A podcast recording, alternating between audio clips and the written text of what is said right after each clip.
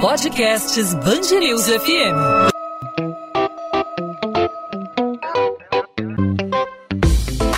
Dois às 20, com Maurício Bastos e Luana Bernardes. Oferecimento Cultura Inglesa. Inglês com cursos ao vivo pela internet, que incentiva, desenvolve e move você. No início de janeiro de 2020, o Rio enfrentou uma das piores crises hídricas da história. Milhares de pessoas receberam por meses água com odor, coloração e sabor anormais. Uma hipótese levantada para esse problema foi a presença de geosmina na água, uma substância produzida por algas que se reproduzem no esgoto. Um ano depois, a novela se repete. Após moradores de diferentes bairros da região metropolitana do Rio voltarem a reclamar da qualidade da água, a SEDAE afirma que técnicos detectaram alterações no recurso natural nas proximidades da estação de tratamento do Guandu, na Baixada Fluminense. O material foi coletado para exame laboratorial e o resultado deve ser divulgado só na semana que vem. O presidente da SEDAI, Edson Fernandes de Oliveira, garante que não há possibilidade de a água que abastece o Rio de Janeiro estar contaminada com geosmina depois que foi feita uma manutenção emergencial na madrugada desta sexta-feira. A gente lembra que o Guandu abastece 80% do Rio de Janeiro.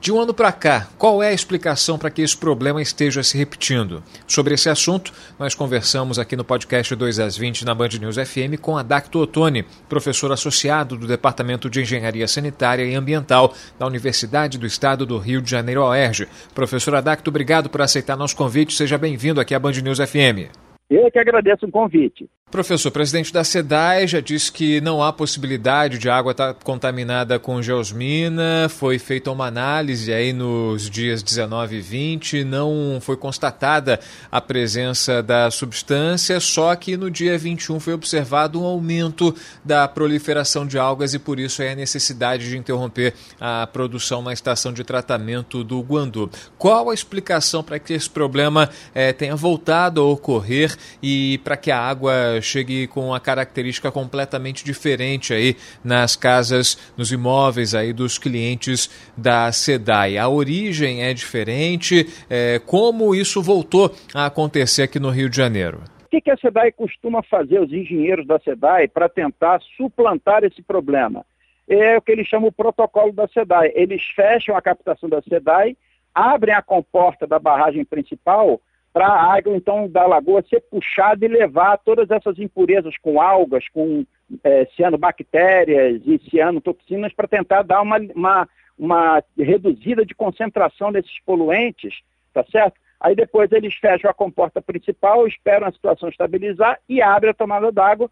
Por quê? Reduzem o risco. Como que eles tomam essa decisão? Em cima do monitoramento que eles fazem da lagoa. A lagoa ali é um turbilhão de produção de alga, né, a alga que gera aquela coloração esverdeada. O esgoto é o alimento da alga. O esgoto bruto que entra dos rios queimados de Ipiranga são os alimentos das algas. E essas algas, elas é, aumentam a sua população ali, ah, por isso que a água fica verde, e há uma quantidade imensa de, matéria, de material biológico ali nessa lagoa, as, as cianobactérias, são seres decompositores que vão atacar essa matéria orgânica, e obviamente elas é que liberam as cianotoxinas, e aí, quando você tem um teor elevado, por que, que isso acontece sempre no verão? Por causa da maior incidência de luz do sol. Você tem mais sol, a, a, a, o, o fitoplâncton, que são as algas, fazem fotossíntese. Então tem muita luminosidade, tem uma temperatura mais alta, aumenta a produção de algas e o risco aumenta. Então, o presidente da SEDAI falou isso porque realmente ele já contornou o problema agora. Mas esse problema pode voltar, a SEDAI terá que fazer novas intervenções desse tipo, é, o, que na, o que indica que isso não é razoável. O razoável é a concessionária ter um manancial de boa qualidade para ela poder fazer um abastecimento seguro e garantido. Nesse aspecto, a SEDAI não tem a responsabilidade. A responsabilidade do manancial, é, você tem outras, outras autoridades aí, é questão de gestão né, da decisão do poder público de despoluir o manancial. Professor presidente da SEDAI sugeriu construir um dique. Na avaliação do senhor, é a melhor solução para é, tentar conter o avanço desse problema? Eu sou contrário totalmente à construção desse dique, porque ele, ele, vai, ele não ataca a causa do problema, que é a eutrofização da lagoa, a entrada de esgoto, e de forma simplista, com uma obra cara, vamos jogar essa água de pior qualidade poluída para fora da zona de captação da SEDAI. Só que isso, no meu entender, não vai acontecer. Vai acontecer uma boa parte do ano, mas nessa época de chuva, vem invasões maiores dos rios e é, a tubulação que eles vão fazer desse túnel, a tubulação subterrânea, para poder escoar a água da, da, lagoa, não vai ter condição de, de vazão e a água vai acabar escoando pelo vertedor desse dique e aí você vai revolver essa porcariada ali do fundo da lagoa e você pode ter uma qualidade de água pior, que a lagoa é, tem esse processo de eutrofização e então o fato de construir esse dique não quer dizer que a obra, que o problema está resolvido e no meu entender existe um outro risco que eu queria alertar aí uh, os ouvintes. É exatamente que o projeto, esse projeto tem mais de 10 anos, tá certo? Então era necessário você fazer um EIA-RIM, um estudo de impacto ambiental, audiência pública, que é uma barragem que você vai fazer, e com dados atualizados, com a degradação da bacia, numa enchente, pode, as enchentes podem estar maiores, e você tem uma sobrecarga não prevista adequadamente nesse dia que ele vira romper. E aí você é, aí aniquila a captação d'água, porque você vai destruir toda a captação d'água da cidade se esse dique romper. E pior, essa obra é, desse dique vai, vai é, terminar com esse, é, esse protocolo que a SEDAI tem hoje em dia. A SEDAI tem um plano B. Se a qualidade de água fica ruim, ela abre a comporta para escoar essa água pior, que está na lagoa. Então, é, ela não vai mais poder fazer isso, porque é, é, você vai ter esse dia que ela não vai mais poder puxar essa água ruim da lagoa, ela vai ter que realmente receber uma água de qualidade ruim que já vai vir pelo Rio Guandu, pelo vertedor. É, e eu tenho já dito várias vezes que a solução que eu considero mais importante para dar segurança hídrica à água bruta que a SEDAI capta é desviar a água do rio Queimados e Ipiranga logo depois da área urbana, lá em Queimados e, e lá em Nova Iguaçu, é, as cidades estão a alguns quilômetros de distância antes da lagoa, então, e a vazão do rio é bem menor lá, você ali bota uma comporta, desvia essa água, a água sai preta né, desse rio depois que passa pela cidade, passa por um processo de tratamento e joga a água tratada de volta para o rio. Então você vai na causa do problema de forma rápida. Você bota uma comporta, implanta um tratamento que eu tenho proposto aqui na área rural, fazer um sistema de lagoa de estabilização acoplado a uma wetland, para tirar nutrientes e onde você pode fazer recuperação desse material, de, é, como composto orgânico e outros fins, que ali é esgoto sanitário, e joga o esgoto tratado do rio. Então você, se você não tem milho, não tem pipoca, se você corta o aporte de nutrientes na lagoa, você vai reduzir a produção de macrófitas, reduzir a produção de algas, consequentemente de cianobactérias e cianotoxinas, dando segurança ao abastecimento de água. Além disso, esta comporta vai reter o lixo, vem muito lixo que fica preso nas macrófitas no rio Queimados e Piranga.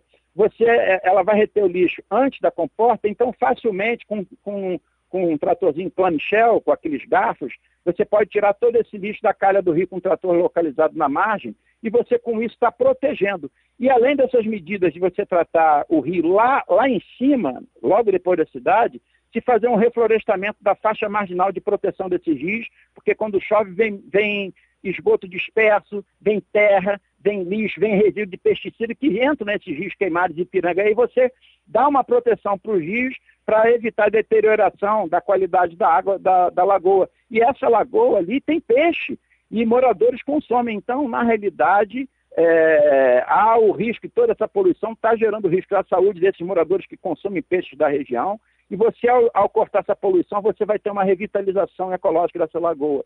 Eu também sou contra a que o presidente da SEDAI também falou de você jogar argila ionicamente modificada na lagoa. A lagoa não é um corpo d'água para atender o abastecimento de água do, do, ser humano. A lagoa é um corpo vivo, é um ecossistema. Quando você fica jogando produto químico ali para retirar o fosfato da lagoa, você pode estar gerando desequilíbrio ecológico. É, então, isso é, é uma medida é, é emergencial que na realidade deve gerar impacto negativo, isso tudo tem que ser avaliado. Eu me posiciono contrário a você fazer essa gilionicamente modificada, e isso pode estar gerando desequilíbrios ambientais. O que a gente tem que fazer é priorizar a entrada do esgoto no Rio Queimado de Ipiranga. É isso que nós temos que fazer. É, com essa solução que eu estou propondo, em dois, três anos o problema está resolvido. Quer dizer, você não vai acabar com a poluição desse rio, você vai reduzir substancialmente, reduzindo o problema de eutrofização. A eutrofização da Lagoa do Guandu é que é a causa desse problema das cianotoxinas, onde a geosmina é uma dessas cianotoxinas.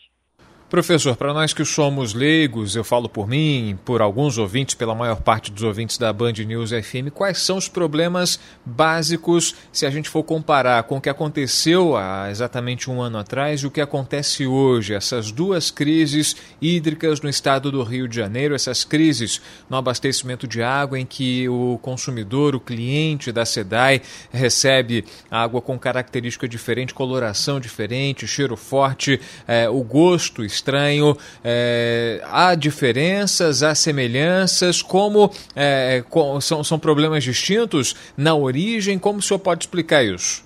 Os problemas são exatamente os mesmos. A origem é a eutrofização da lagoa do ano passado, foi a mesma coisa. Agora, além do problema do manancial, existem problemas na própria SEDAI, no sistema da SEDAI. Isso é um outro assunto. Né? O problema do elevatório do Lameirão, a SEDAI tem uma bomba de 1975, mais de 50 anos. É, é importante que a SEDAI faça investimento para trocar a, a, os equipamentos que estão com a sua vida útil avançada, trocar a tubulação velha, é, fazer re, reparos na estação de tratamento para ela estar tá funcionando sempre bem, programas de, de monitoramento é, é, cada vez melhores para você melhorar o processo, relatórios trimestrais com é, manutenção e conservação do sistema permanente e uma operação bastante transparente, e aí a importância dos órgãos de controle e monitoramento do sistema da SEDAI. Então, o, o problema principal da geosmina é no manancial, mas é, é, obviamente que um controle e um monitoramento bem feito do sistema da SEDAI também é importante para você é, é, avaliar a, as, as pendências né, operativas com antecedência a partir de um bom programa de controle e você corrigir. Então é importante você dar limpar seus reservatórios com frequência, trocar tubulações antigas, porque você pode ter incrustação, resíduo de tubulação,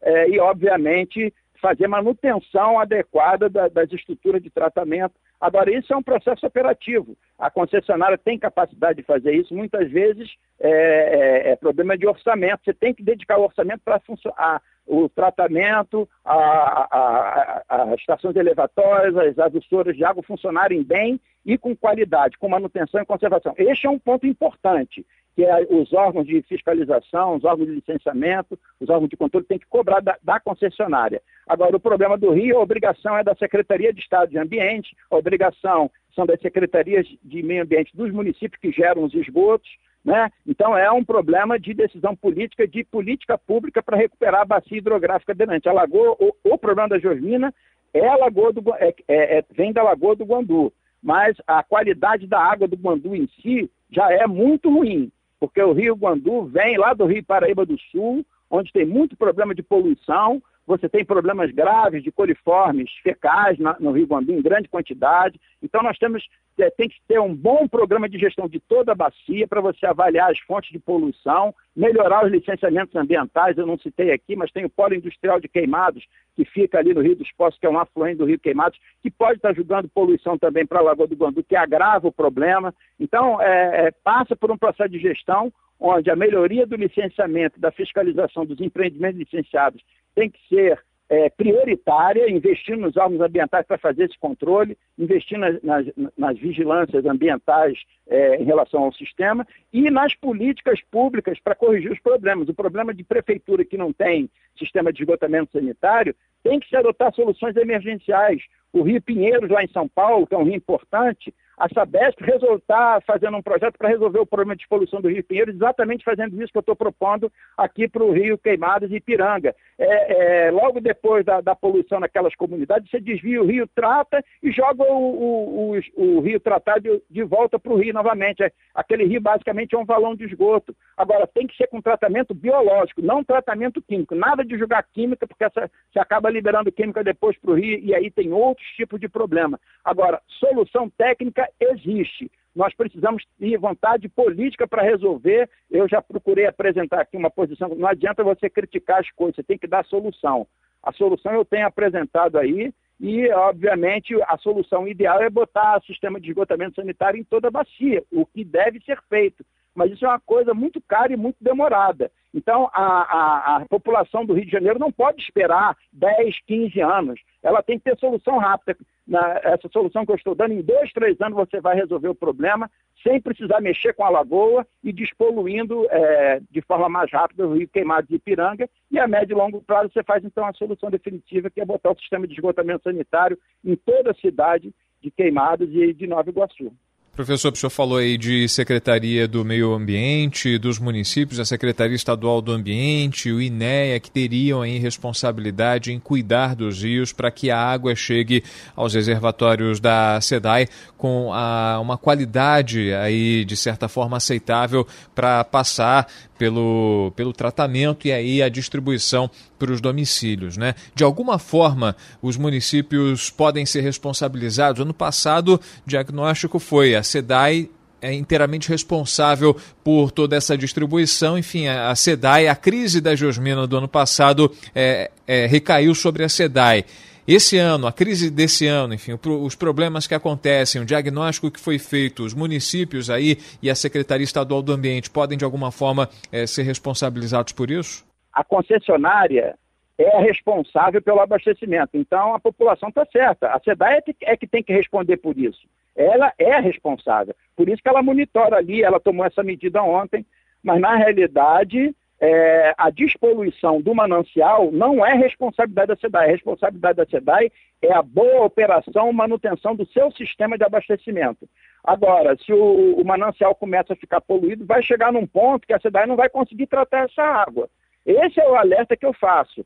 Então, é, é por isso que eu digo, é, isso é uma decisão política, por quê? Você tem que dar a decisão do governador, a decisão dos prefeitos. Nós vamos priorizar investimentos para fazer o reflorestamento da bacia, fazer o saneamento, porque nós vamos estar dando uma água segura. Um exemplo disso aconteceu com Nova York. Nova York é uma cidade maior do que Rio de Janeiro, e lá a prefeitura optou, ao invés de construir uma estação de 10 bilhões de dólares para despoluir o rio Hudson, que é o rio que abastece a cidade, de implementar o programa Projeto Produtores de Água e investiu na bacia hidrográfica do manancial e você não só com reflorestamento, controle de esgotamento, saneamento de esgotos, e o manancial é, tem uma qualidade de água maravilhosa, as pessoas lá bebem água da torneira, e além de você melhorar a qualidade de água, é, regularizou a vazão do rio, porque você aumentou a infiltração de água de chuva, reduziu inundações, e na realidade, com obras muito baratas, que foi obra de reflorestamento, são obras que realmente não aparecem,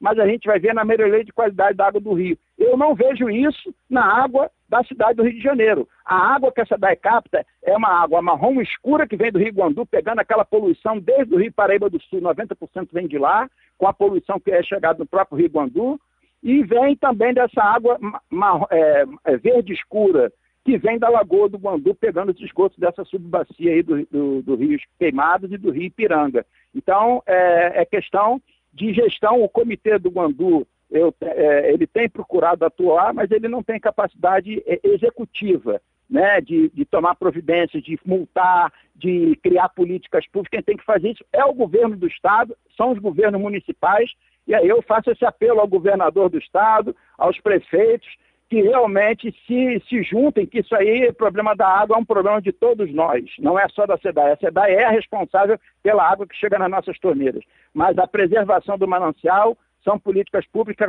que a população tem que cobrar do seu governador, tem que se cobrar do seu prefeito. Adacto Toni, professor associado do Departamento de Engenharia Sanitária e Ambiental da UERJ, Universidade do Estado do Rio de Janeiro, mais uma vez com a gente aqui no podcast 2 às 20, analisando a, a origem dessa segunda crise hídrica no estado do Rio de Janeiro, que se inicia agora em 2021, um ano depois da primeira. Professor Adacto, obrigado mais uma vez pela participação, pelos esclarecimentos, pela aula e até uma próxima oportunidade. Eu que agradeço o convite. Obrigado. 2 às 20, com Maurício Bastos e Luana Bernardes.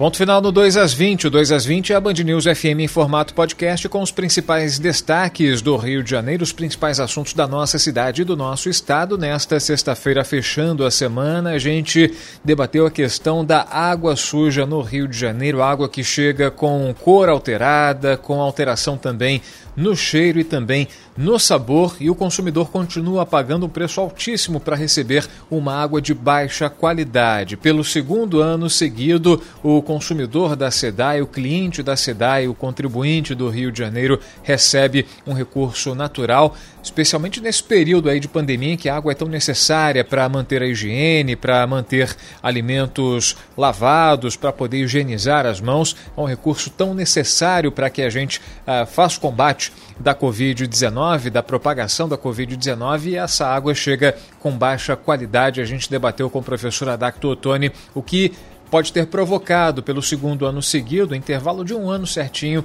esse problema para o consumidor do Rio de Janeiro. Na segunda-feira, o podcast 2 às 20 está de volta com outros assuntos de destaque para a nossa cidade e para o nosso estado. Claro, a gente conta com a sua audiência e com a sua participação, com sua sugestão. Mande sua mensagem para a gente pelo Instagram. Comigo você fala no arroba Maurício Bastos Rádio, com a Luana Bernardes, no Bernardes Underline Luana e também pelos perfis da Band News FM, não só no Instagram, mas no Twitter, no Facebook. Também tem um canal no YouTube, você pode interagir com a gente. É só procurar Band News FM Rio. Para você, um um bom fim de semana. Podcast 2 às 20 volta na segunda-feira. Tchau, tchau, gente. Até lá.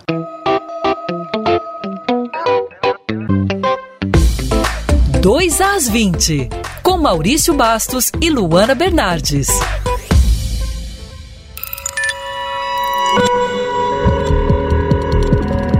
Podcasts News FM.